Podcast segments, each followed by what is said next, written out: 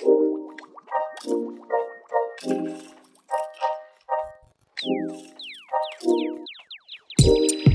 up, what's up, what's up? You're listening to another episode of our Journey of Love podcast. It's your girl, Ashley, and I'm here with the husband. What up, babe? What up, though? Listen, love's a trip. We went from being best friends to being husband and wife, and let me tell you, it's been a journey.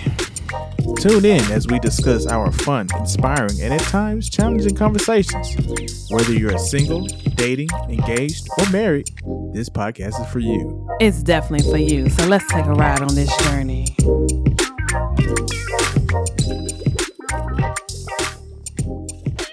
What's up, everybody? It's your girl Ashley. We're here with another episode of our Journey of Love podcast. I'm here with the husband. What up, babe? What up, dope? How you doing? I'm good. You look blessed. You look good. Thank you. Blessed and highly favored. Hmm. Yes. Come on now. Yeah.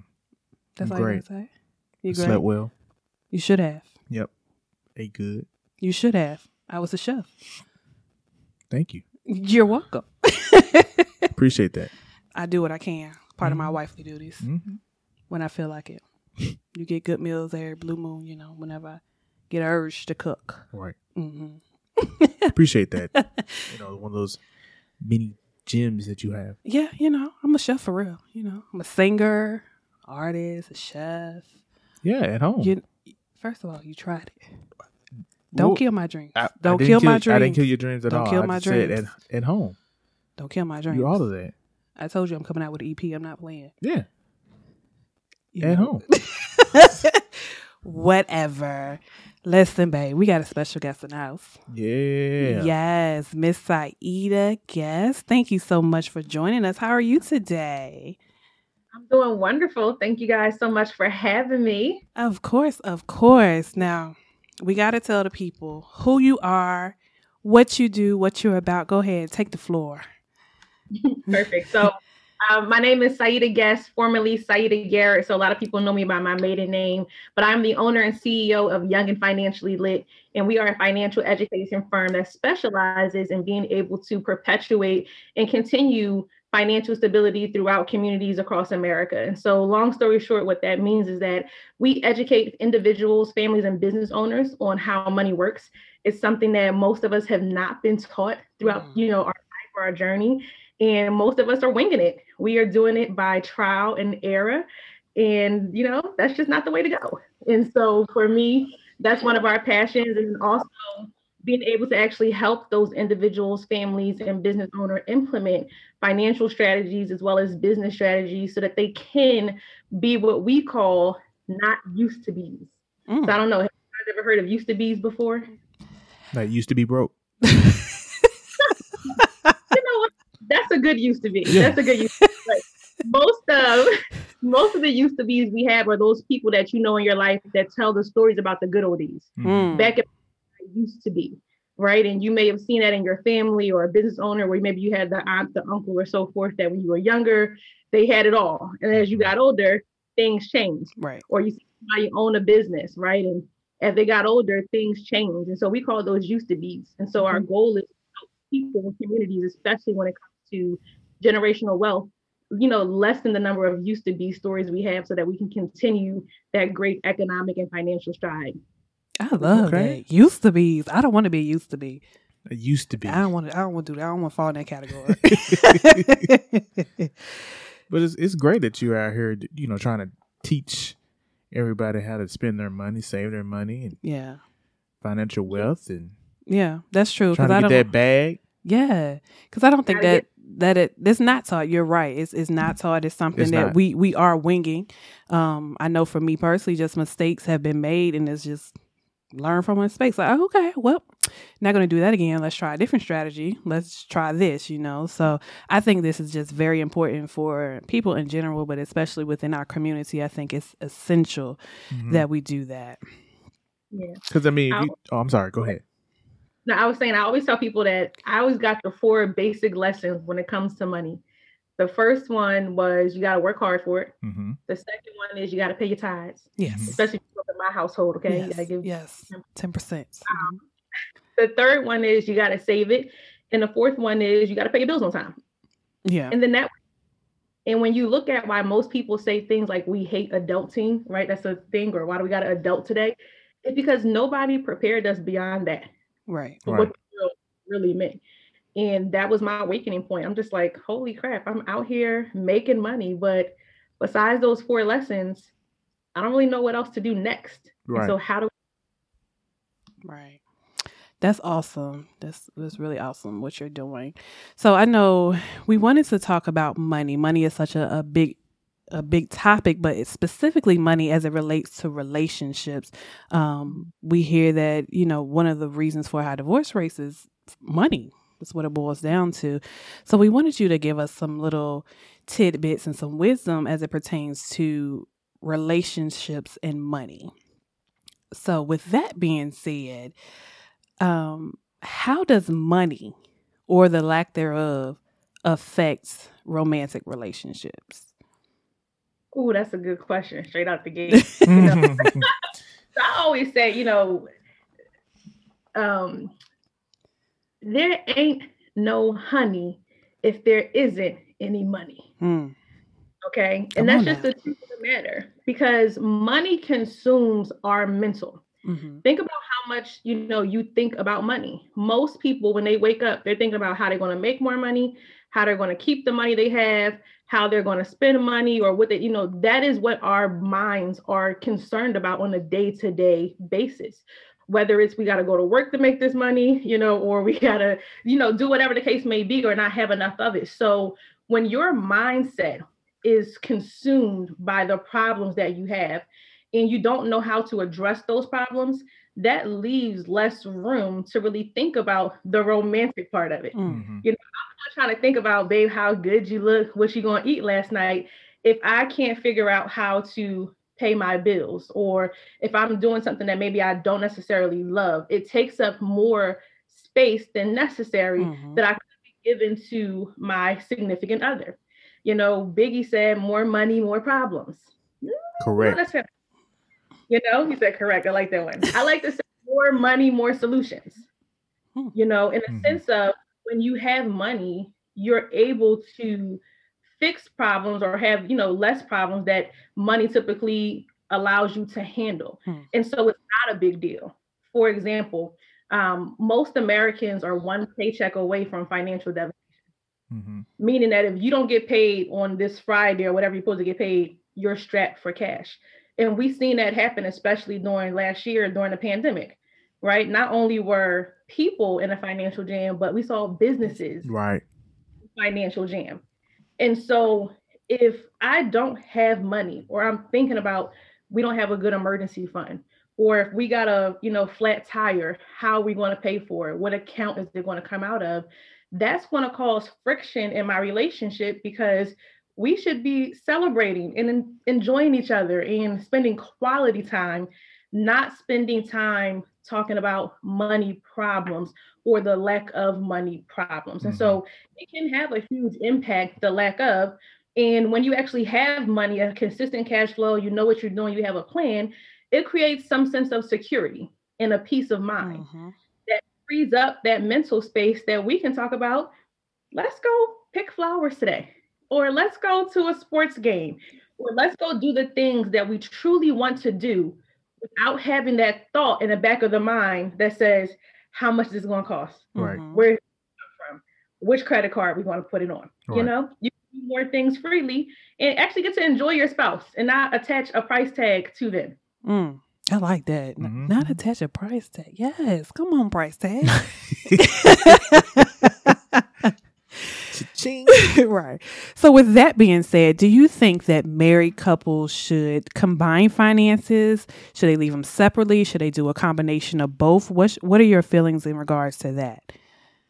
Yeah, so it really depends on the couple. Okay. It really depends on the couple. So I recommend that one, you have the financial conversation together. That is something that every couple needs to do. Is you need to talk about your finances together and you need to get on the same page as far as what you are intending to do or trying to do.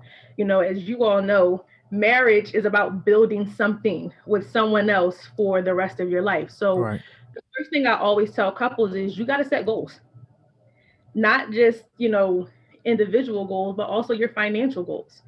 Where do you see yourself?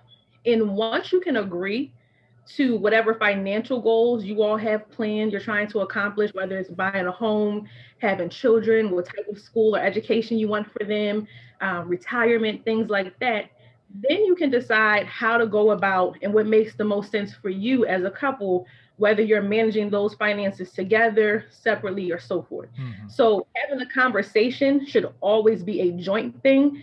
That's where we see a lot of breakdown that happens, is because couples are not talking deeply mm-hmm. about money and they talk very surface level about it. And once you can have that deep conversation, then it really depends on you right? I've seen it work a lot of ways for many different couples. Some couples do everything together in one pot, mm-hmm. and that works for them. Some couples have joint accounts and then they each own have their own separate accounts. And maybe from the joint account, they'll pay their bills. And from the separate account, they will pay, you know, do whatever they want to do. So they may set an amount that, you know, every paycheck we put in 50% into the joint account, and then we can do whatever we want. I've seen couples do allowances you know, that's always an interesting one. always an interesting one for me. We had an event uh, a few weeks ago called Love and Money, mm-hmm. and uh, one of the, one of the attendees he said, you know, I give my wife a, an allowance for five hundred dollars a month. I said, mm, she's a very good wife. Yeah. Uh-huh. But um, that's kind of that's kind of old school, right? It, it's you know it's it a little antiquated. It can be a little bit old school. That's why you know now you know the husband will typically go out and and get the bacon, right. and the wife will cook it up. Right. So some people that works for them. Mm-hmm. But in the time that we're in, where you have the wife being just as much as a an income earner in the household, right. Husband being an income earner in the household, um, you know, things are a little bit different. So you have to find the balance that is for you. But what we do find is that the goals have to be aligned. Mm. And so, whenever I sit down and do a consultation with um, someone who's married, the spouse has to be present. I do not talk to married couples without the spouse being present because the goals are never on the same page. You know, the wife is sometimes typically more concerned about the children, the parents, the parents in law, how everybody's going to work together. Mm-hmm. And the husband on the other side is more so concerned about me and my honey. Mm-hmm worried about. The kids better get it together sooner or later. Right. it's a process. I'm just thinking about that. And so, you know, one couple, one spouse may say they want to move somewhere warm, and the other spouse says, I really like it where we are. And so we got to get them on the same page as far as where they're trying to go. Okay. Because that's where the divide happens. And once we get them on the same page of where they're trying to go, we allow their personality and what works best for them tailor a plan that fits how they interact with each other. Mm-hmm. So, what have you seen um, throughout your interactions with different couples? Because I've always hear there's always like a plan, uh, a spender and a saver. Have you noticed that within your interactions that is always that type of combination, or is that the? Yes. Um. So I always say it's it's typically um, we hear spender and saver, but a lot of times it comes down to power hmm. and control. Who feels they are in control versus who feels they are out of control. And so, uh, one of the biggest complaints we get is that another partner is sabotaging the goals that I have set. Mm. For example, mm. we're trying to save for a down payment for a house, but he just won't stop buying sneakers. Right? Why you do me like that? That was the thing right there. I was but stretching you, my neck. Golly. I had these things are said. I, I have fun with my couples, right? But so so why why that happens is maybe the person who's buying sneakers, they typically feel less in control. And so spending is a way that they are allowed to rebel. Mm. Interesting this is my money. I never really agreed to wanting to buy a house anyway, especially not where you said you wanted to buy a house at. So this is my way of doing what I want to do and finding a sort of way to rebel. Mm-hmm. Um, versus when the goals are aligned and there's no power struggle, I don't mind working together with you. But whenever I feel as though there's an imbalance in control or the goals aren't aligned, that's typically where we see couples doing opposite things. You know, one is saving and one is spending. So it's a little bit deeper than, you know, a saver versus a spender. The other thing to take in note to that is you got to know the person you marry. And you got to get into those deeper conversations because how we are socialized with money plays a very important part to the habits that we have with money. So, what I mean by that, in your household, maybe nobody ever saved. And everything that came in, you spent. Mm-hmm. So, those are the habits that you have.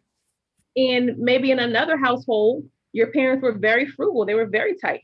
And so, you try to keep as much as possible.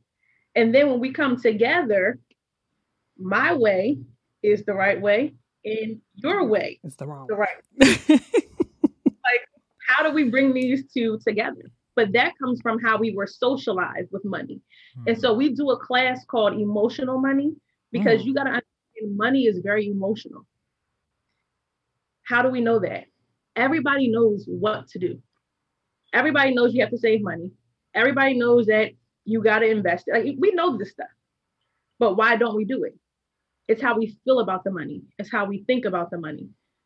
It's how we see the money should benefit us. That's the emotional part.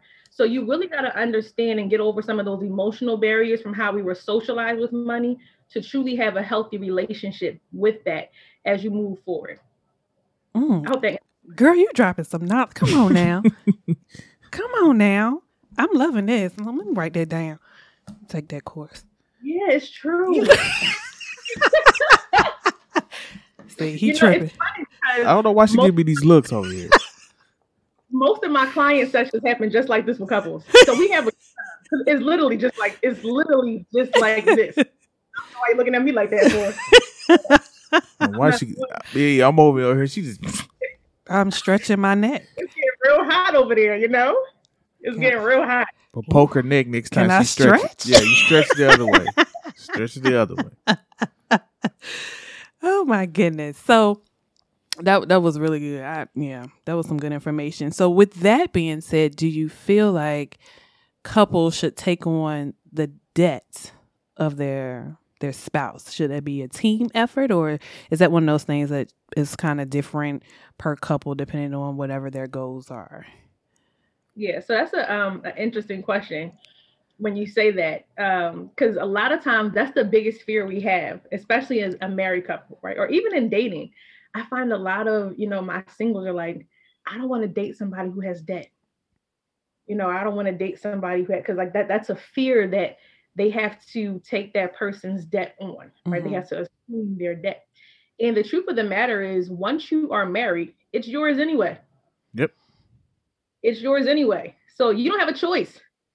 You don't have a choice because if your spouse passes away, the debt does not go away. Okay, it's assumed by their next of kin, which in, you know you as a spouse will be the closest next of kin. Right. And if you're not married, you know, for those who are listening, maybe not married, well then it passes on to your children, your parents, your aunties, your uncles, your cousins, until they find somebody. The same way they would pass your inheritance on, you know, money you leave behind until it finds somebody. Your debt goes the same way you know, except for federal student loans. Those ones leave when you go. But Sallie Mae. Don't them privates, them privates don't go nowhere. Privates don't go anywhere. But federal student loans, when you go, they go. But private student loans, they're here to stay. Okay. Mm-hmm. Nothing you can do about her, but you know, you got to work that thing out. But um, so you automatically assume that person's debt. Now, your strategy on how you tackle it, that can be a little bit different. So the first thing that I always recommend clients do is that they have the proper life insurance, mm-hmm. Which is your guarantee. That if hey, if something happens to you, because you know, let me ask you this question: How long do you all plan on staying together? My forever. goal is forever. Okay, forever. I was going to yeah. verify with him. Uh, you, I, I, I said it before you did. You, was, you had to go a whole sentence. My goal, I just forever. It's, I didn't have to think one. about it. I should just look at her. Stretch your neck yeah, on this. Stretch one, right? my neck. so most most married couples, the goal is to stay with that person for forever.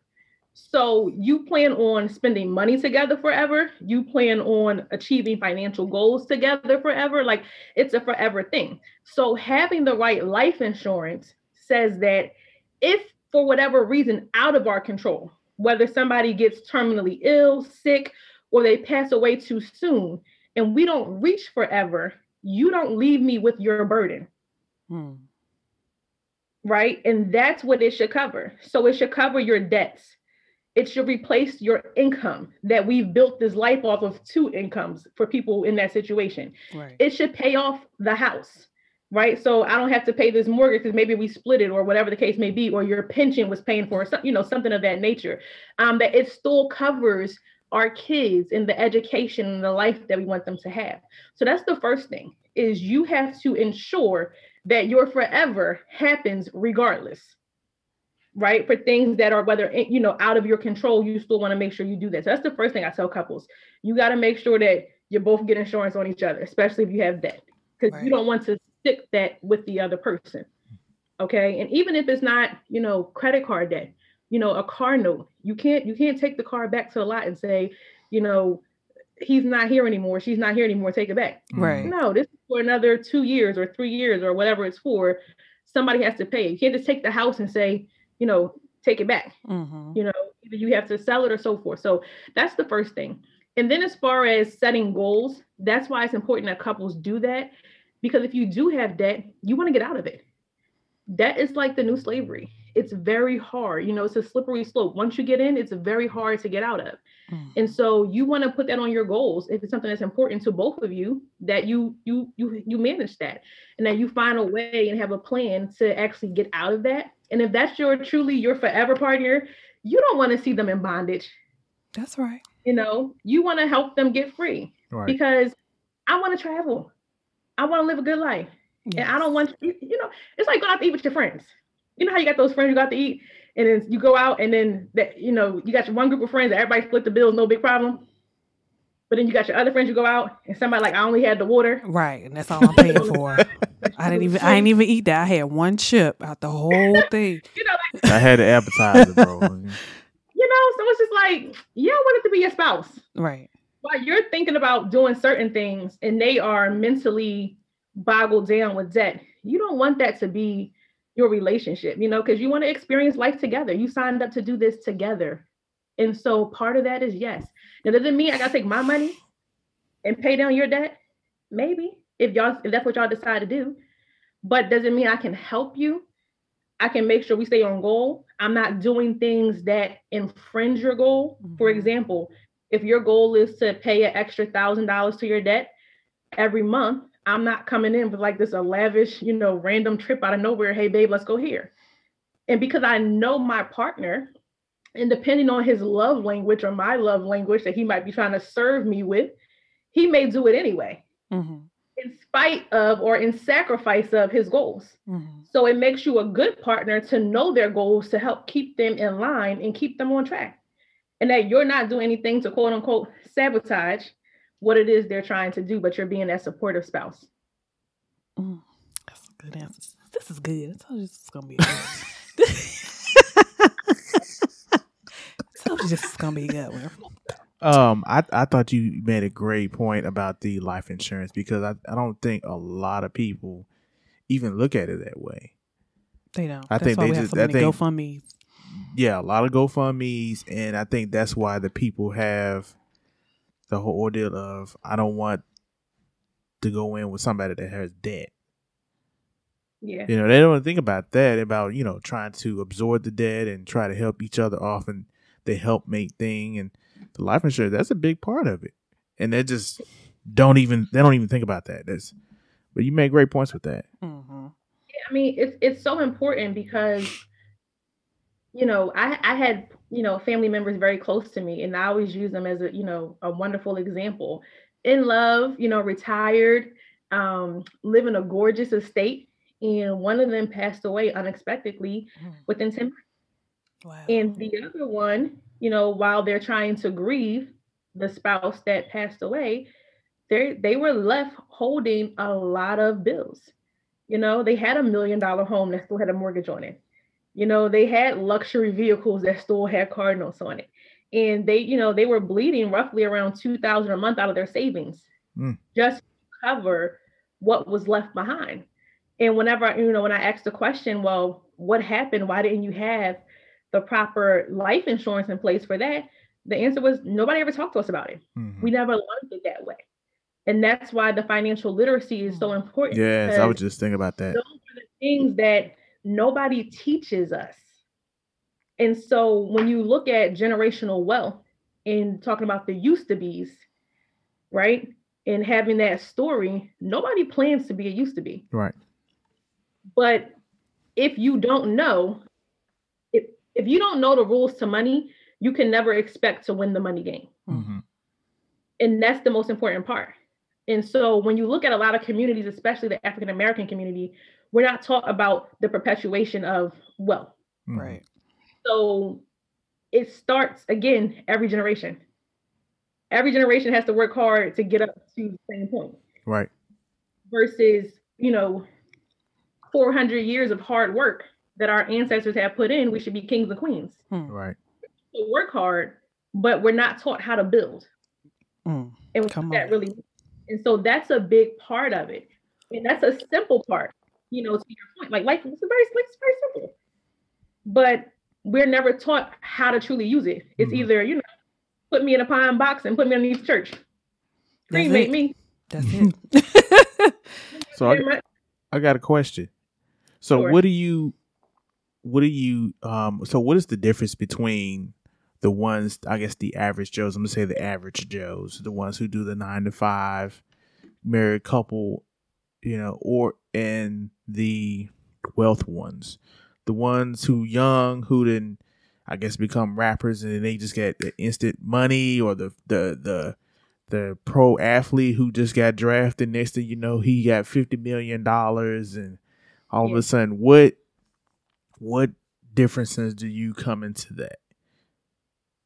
Yeah so um there's really no big difference. Mm-hmm. People think there's a difference but there's not. Mm-hmm. My more wealthy affluent clients especially those who come into money very fast mm-hmm it's not about how much money you make mm-hmm You see, we think it's about that. It's not about how much money you make. It's simply about how much money you learn to keep. So that's why athletes go broke in two years mm-hmm after they get out of the whatever league they're in, right? Or, you know, lottery winners, it takes them about five years to deplete their assets. It's about the habits and what you do with the money. And it's why grandma, who has been the matriarch of the family, whenever we haven't seen grandma work in years, but whenever somebody needs something, she always got something got somewhere. In the mattress. Mhm. It's, it's but it's okay? She got an envelope in her room. yeah, she, she come out of her shirt Yeah.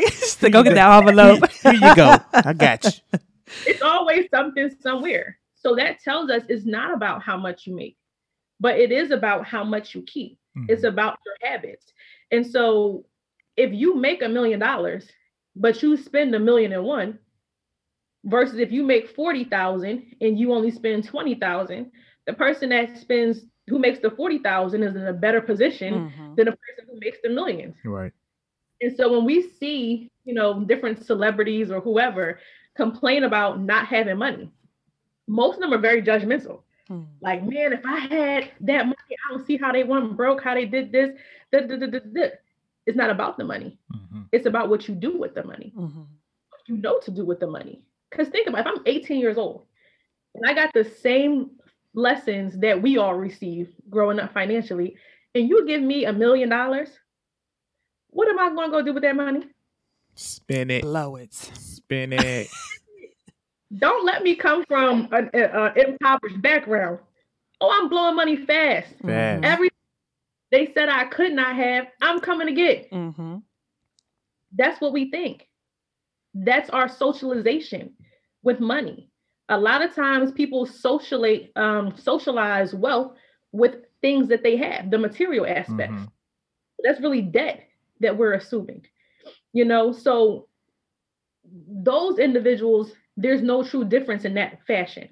Now, what we do find is that people who make at least a quarter of a million dollars or more in this country, they have the financial advisors in the large companies, your Merrill Lynch's, your Charles Schwab, your JP Morgan, that solely provide financial literacy and education to those individuals. Mm-hmm. Right. So if I were to go to, and this is not a knock on any company, so if I were to go to any of the big financial companies that you hear and say, hey, you know, I want you to teach me about money, before I even can set an appointment with a real person, they want to know how much money do you have? Wow. And if you don't have at least a quarter a million, this is even at your local bank. At your local, a lot of local banks have taken away the personal aspect of teaching people about money um, based on how much they make. Hmm. Because the finance industry is a commission-based industry, right? It's the largest industry in the world. They're here to make money. Let's be let's be very clear. Mm-hmm. So if you don't have a certain amount of money for me to manage or invest, I'm not teaching you about money. Hmm. So what we see is that those wealthier individuals they get access to people teaching them about money. Think about it. When's the last time somebody knocked on your door and said, "Let me teach you about money"? No. Never. Mm-hmm. But if you had three million dollars, how many people would be calling you trying to teach you about money? Mm-hmm. Mm-hmm. Right. That's true. So that's only five percent of the country who makes over a quarter million dollars.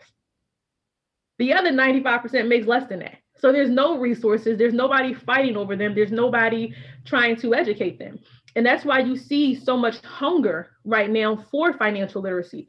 When you turn on the TV and social media and you see so many um, different celebrities getting involved in, you know, whether it's investing or stocks or so forth, because the information is not, it's there, but it's not given to the people who still have the same goals, dreams, and ambitions right. as those who have the millions of dollars right? They just don't, you know, have the necessary the finances right now. Doesn't mean that you can't get there, but if you have the education, that's a big proponent of it. And that's why I love what I do is because it's now taking Wall Street concepts and making them accessible to the everyday individual, as you call them, the average Joe, mm-hmm. right? That's right. most of America. You know, that's most of America, and allowing them an opportunity to learn. And I'm a firm believer that if you know better, you will do better. Mm-hmm. At the same time, you can lead a horse to water, but you can't, can't make, them drink. drink. There right. you go. Right, but you can't say you didn't know. Right. right. You can't say you didn't know because you got opportunities out there to really learn. Mm. That's good. So you mentioned something um, briefly about creating generational wealth. So besides I know you mentioned financial literacy and making sure, you know, that we pass that down to generations. What other steps could people do to ensure generational wealth within their within their family? Um, that's a good question. So, you know, you you kind of said the first part. The easiest way to create general generational wealth is through insurance, through life insurance. It's the easiest way because it's, it's the only money that passes down tax free in this country. Hmm. And the only qualifications for it is that you got to be healthy and that you have to have enough in respect to your income. So, for example, if you are young in your, you know, in your early 30s, you may can get 30 times your income. Hmm. Insurance. And if you're healthy, it's going to be relatively inexpensive for you. That's almost a guaranteed way to leave an inheritance in the simplest way. Next steps from that is you want your children or the next generation to inherit assets.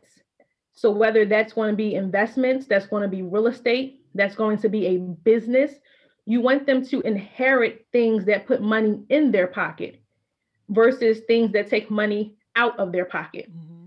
So you don't want them to inherit a, inherit a mortgage. Mm-hmm. Okay, baby, I'm gonna leave you this house. Now if you got a mortgage on, don't leave it to me. don't give it to somebody else. Because that's a debt. Yeah. You know, but we think we're doing the right thing, but that's a debt. No, don't get that to me. You know, baby, I'm gonna leave you these fur coats. You know, are they the good ones appreciate and value? You know, so right. looking at your assets and being able to make sure that you're leaving or passing behind um, things that will put money in your pocket. So that's how you know it's an asset. Mm-hmm. Anything that puts money in your pocket is an asset. Anything that takes money out of your pocket is a liability. Okay, it's a very simple way. So leaving those behind, having a will, Mm. is very, very important, especially for those people who have children or Mhm. plan to have children. Because um, if you die or you pass away without a will, that's called dying intestate. And at that point, the state determines who gets your assets. So you have less control. Um, and then eventually you want to work your way up into having a trust. And a trust is where not only do you get to determine who gets your asset, but you get to set in place what they do with the asset. Mm. Okay. So, for example, you know, you may have a home that is paid off with no mortgage, and you may say, This home can never be sold. Right? You can't do that in a will. You can only do that in a trust. In a will, I can say, you know, little Johnny gets the house, but I can't tell little Johnny what to do with the house. Mm. Okay. And if little Johnny is not educated with the house, he's going to look at one of those little ugly signs and say, We buy houses for cash fast Yeah. And he might get tripped up into giving away a million dollars worth of asset for seven thousand dollars fast cash. Mhm. Right. Not understanding, you know, the full property. So in your trust, you can say who gets it as well as what they can do with it. Mm. You know, which gives you a little bit more control, especially if you have young children, um, or maybe a spouse or someone who's not as financially savvy or educated as you. That you can make sure that asset continues to provide income over the long term and give them some financial security that way. Nice. That answered your question. It did. Yeah, you did. You were giving Okay. some. You dropping some gems, girl. Dropping some gems. Um, did you have any any questions, babe? Yeah, I do have another question. I I felt it. That's why I asked you- I did.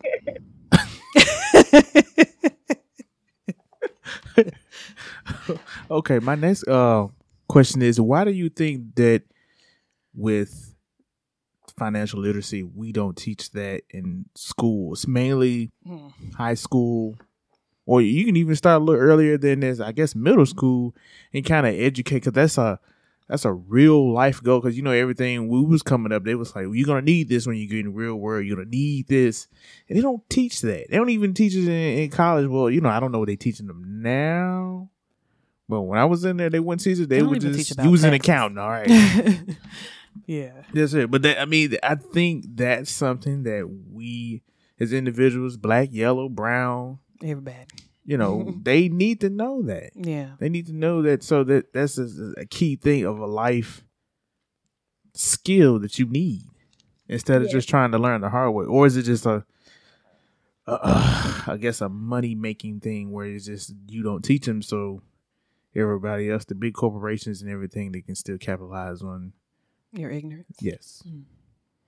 You know, um, I can't speak for why people do what they do or don't do what they do. hmm But currently, to date, financial literacy is only mandated to be taught in five states across the United States at the high school.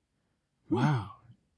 And those legislators, you know, they fought for that.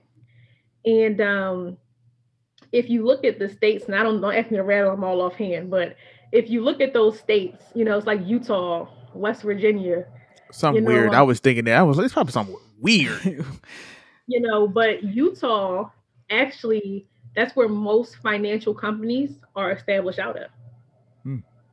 Um, and that's done very strategically.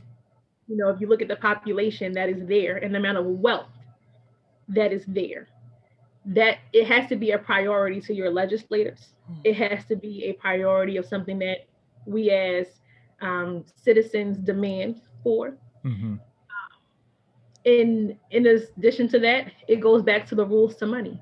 See, if you don't understand how money works, you better believe these corporations do. They do. Right. Mhm. and if they do, the less you know, the more they're able to profit. Right. So I always use the example of banks, right? My dad, I got my first job at 14, and my dad said, always save your money, put your money in the bank. Put my money in the bank. That's what you're supposed to do. But once I learned what banks actually do with my money, why am I putting my money in the bank? you put your money in a bank. Like, think about it. If you if you were to give your friend money, say, hey, hold my money, and they were taking your money and flipping it, making millions off your money, Mhm. and then giving you a two cents Mhm. And interest each every month. month, Yeah. wouldn't you be highly upset Mm-hmm. and then want to charge you just to hold the money. and make you go through a credit check right. for you to borrow your own money. Mm-hmm. Look at your friend like, fool, it's my money. Right. But we're not taught to look at banks that way. Mm-hmm. Mhm. We're just taught to put your money there Right. because where else do you put it? Right. You Mm. know, for a million dollars, they're like, we'll give you 1% if you have a million dollars. But they can charge up to 30% for loaning your money out to stabilize the economy. Mm-hmm. Mm-hmm. And then when they mess up your money, how they did in 2008, they just go to the government and ask for a Oh, bailout. some more. Yeah. Mhm. Mm-hmm. You know what I mean? So if we knew better, nobody would do it. If you knew how your 401k actually operated, many people may do something different. Who Mhm. knows? But we're just taught that these are things you should have. Mm-hmm. We're not reading the 40 page packet that comes along with it. Who's actually getting paid? And that's how, you know, the finance industry, like I said, it is the largest industry in the world. It's a 63 trillion dollar industry. Hmm. Compared to other industries like like real estate, it's only 4 trillion. You know, it's massive. So you got to know the, the you got to know the rules. Yeah. You got to know gotta know what you're doing.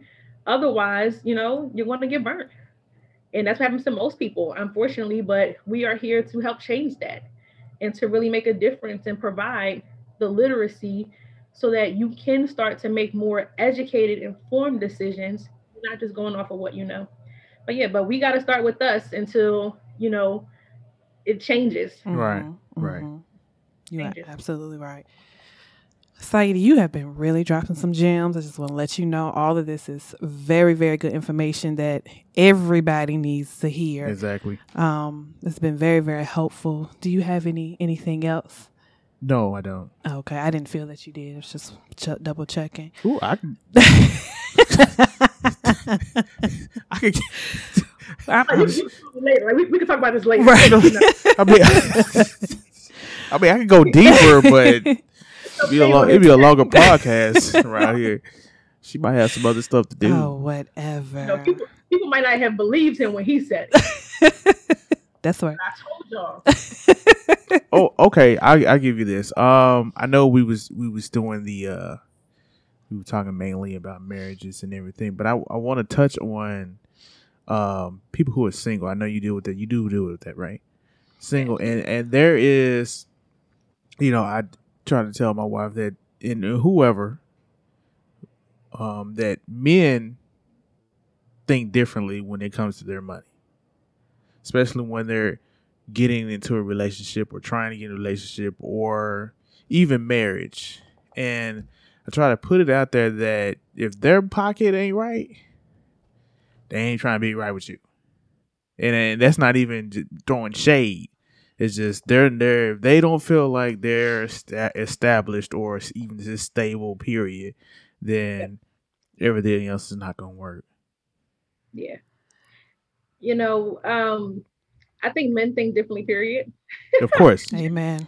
There's, you know, in a lot of different ways. Um, a lot of that, again, has to do with the socialization. right? right? And so if you know a, a male is raising a household where the man pays all the bills, the man is you know the supporting, the rock, the foundation. He provides for his family. You're absolutely right. That is that is their mentality. You know, Mhm. I say, hey, you either catch them right out of college or you wait until they about thirty. right. They gotta figure it out. figure it out. If they come from that type of cloth, Mm-hmm. you and I'm not speaking for all men. Trust me. So I don't want nobody sending me no hate mail. Like, right. need No, that. they ain't gonna Like, speak no. They ain't gonna send you no hate. Man. I mean, it's it's, it's really true though. what I see, right? You either catch them at the beginning or you got to wait until they figure that thing out. Right. Um, uh, you know, it's a good thing. It's because they really want to get themselves together. And so for those people who are single, that's the best time. What? Single and no major responsibilities, you know, no children, no, nobody depending on you. Mm-hmm. That is the best time to be saving and investing your money. Mm-hmm. I like to call it a blessing because you have what most people would are envious of. You don't got nobody depending on you. Mm-hmm. And so we hear this thing called a midlife crisis, right? People typically hit a midlife crisis because they weren't prepared for that part of life. And the midlife crisis is when everything comes together at once. Okay. I'm now married, I got kids, I got, you know, either daycare or tuition, a car note, all this stuff. I'm not where I want to be in my career. I'm trying to get promoted and do these, you know, it's a lot. Mm-hmm. That is mm-hmm. stress. Midlife crisis is stress. Mm-hmm. So if you're in a position where you are single and you don't have anyone to on you, you can prepare yourself so much more better so that when that time comes, you can say, Oh, I saw you coming a mile away. Mm-hmm. I already got it, I already have an emergency fund. Mm-hmm. I already got money set aside for investment. I already took the time to double down when I was younger, you know, to um, invest heavily maybe in my retirement and my job so that when life happens, which it does, mm-hmm. it, it will, you are more prepared for it. So there's less stress.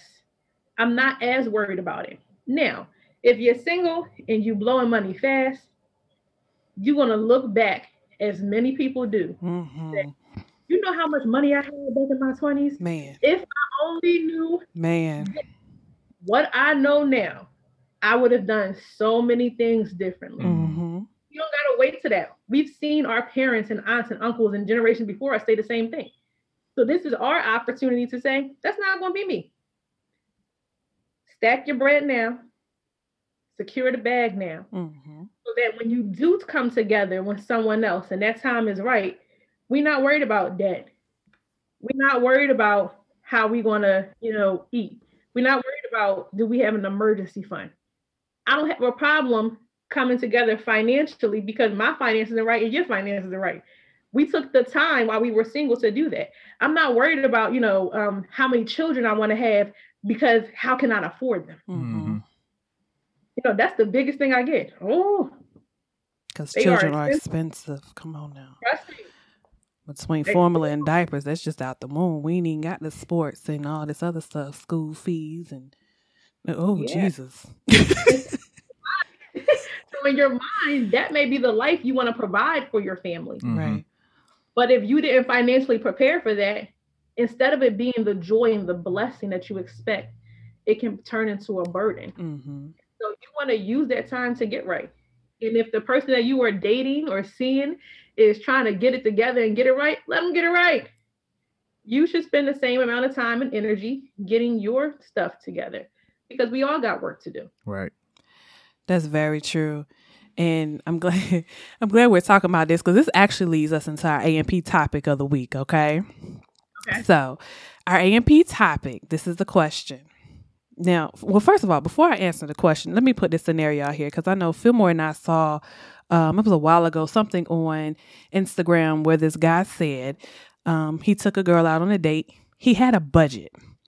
Um, mm, yeah, he had the that. budget, and the young lady was upset that he budgeted for their date um and essentially Did she know what the budget was? I don't think she, she didn't know what the amount was the but he was. he revealed to her that he has a budget for this date. Um she took that as him being cheap and all this type of things and i was like that's interesting. So that scenario led me to the amp topic this week was should money or a lack thereof be a deciding factor in whether you pursue a relationship with someone? What do you think so I think money is definitely a factor in whether or not you pursue a relationship with someone. Should it be the deciding factor, the end all be all? Absolutely not. And that's simply because people can grow. Right. People have opportunities to change.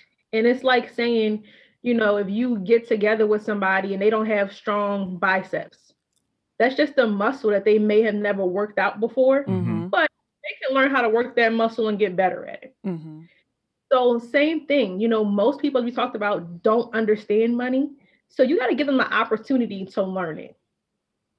At the same time, you can't be blind to habits that are in place. And this is why, you know, having these conversations are very important. You know, is this is deeper than I like you, you like me. That's right. We're having family. That's right. This is what do you think about investing? Mm-hmm. What's your risk tolerance? Are you conservative where you keep everything real, you know, hold it real tight, you don't want to lose anything, Mm-hmm. but you also don't make anything? Mm-hmm. Or are you the gambler? Throw it at the wall and see what sticks. Mm-hmm. You know, those are the mental conversations that you want to have with somebody, especially in the early stages, to see, you know, what their habits are versus what are some things they just have not learned yet. You know, when my husband and I first dated, neither one of us knew anything about money. Okay, neither one of us. He Mhm. came from a middle class family. I came from, you know, a family that needed help. Mm-hmm. Jesus help. So Jesus help us.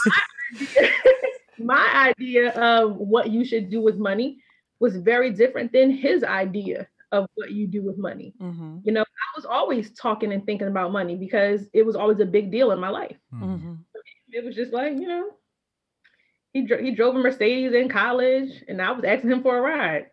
So I bus. You know, so it was different. Mm-hmm. Um, but we both had more to learn because what we learned up until that point was not what we needed to learn to take us the long haul. Mm-hmm. And so you got to give people that grace. You got to extend that grace because you're going to need that grace extended to you. I know you think you got it all together, but baby, there's some things you just have not learned yet. Mm-hmm. That's all what it's about being in a relationship and being married. And so, should it be a factor? Absolutely. Should it be the end all be all? I don't think so. Good answer. Good answer. I like that. Well, Fillmore and I, as you all know, will reveal our, our answer a little later. Give us, uh, we'll give y'all a little feedback of what we think. Why are you looking like that? Can you smile? What just, Just smile. Just smile. Just smile. now you gave it away. The people didn't know I was smiling. I was just looking at the camera. Well, Siedah, thank you so much for joining us uh, today. Um, again, tell everyone um, your social media platforms and where they can find you and how they can set up um, any type of session with you. Give them all their information again. Yeah, so you can follow me on social media. Most platforms, I'm under Siedah Garrett. I'm on Instagram underscore Siedah Garrett. That's S I E D A H. It's phonetic. Um, that was my campaign slogan in college. Um, underscore Siedah Garrett. Uh, Facebook Siedah Garrett. You can also visit us online at www.y,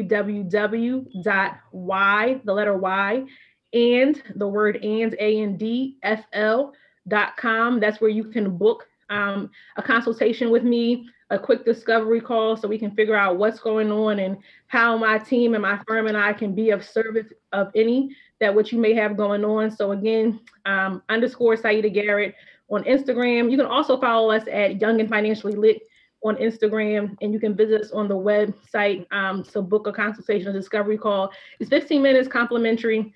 Um, ynfl.com. Nice. Beautiful. All right, guys, y'all heard it here first. Miss Siedah, thank you so much for joining us today. Be sure to follow her on all of her social media platforms. Um, book those consultations, y'all. Listen, this is something that we need to be aware of. Financial, fi- financial. What is that? Financial literacy. Spit it out, right? Right. it's something that Stretch everyone. Shut up. It's something that everybody needs to happen. You know, we definitely want to create a line of generational wealth. You know, so we don't want to be part of the used to be's. Okay, that's Yeah. one thing I, I've learned today. I don't want to be a part of the used to Hashtag used to be's. Ha- ha- hello, hashtag used to be's. Well, y'all, thank you so much for joining us for another episode of Our Journey of Love. Be sure to follow us on all of our social media platforms. We got Instagram, Facebook, uh, YouTube. We are on look, Everything. yeah, we on everything, y'all. Just follow us. Y'all know how. Just follow us. Y'all know. and as I always like to say, listen, love is patient, love is kind. Be sure to join us here next time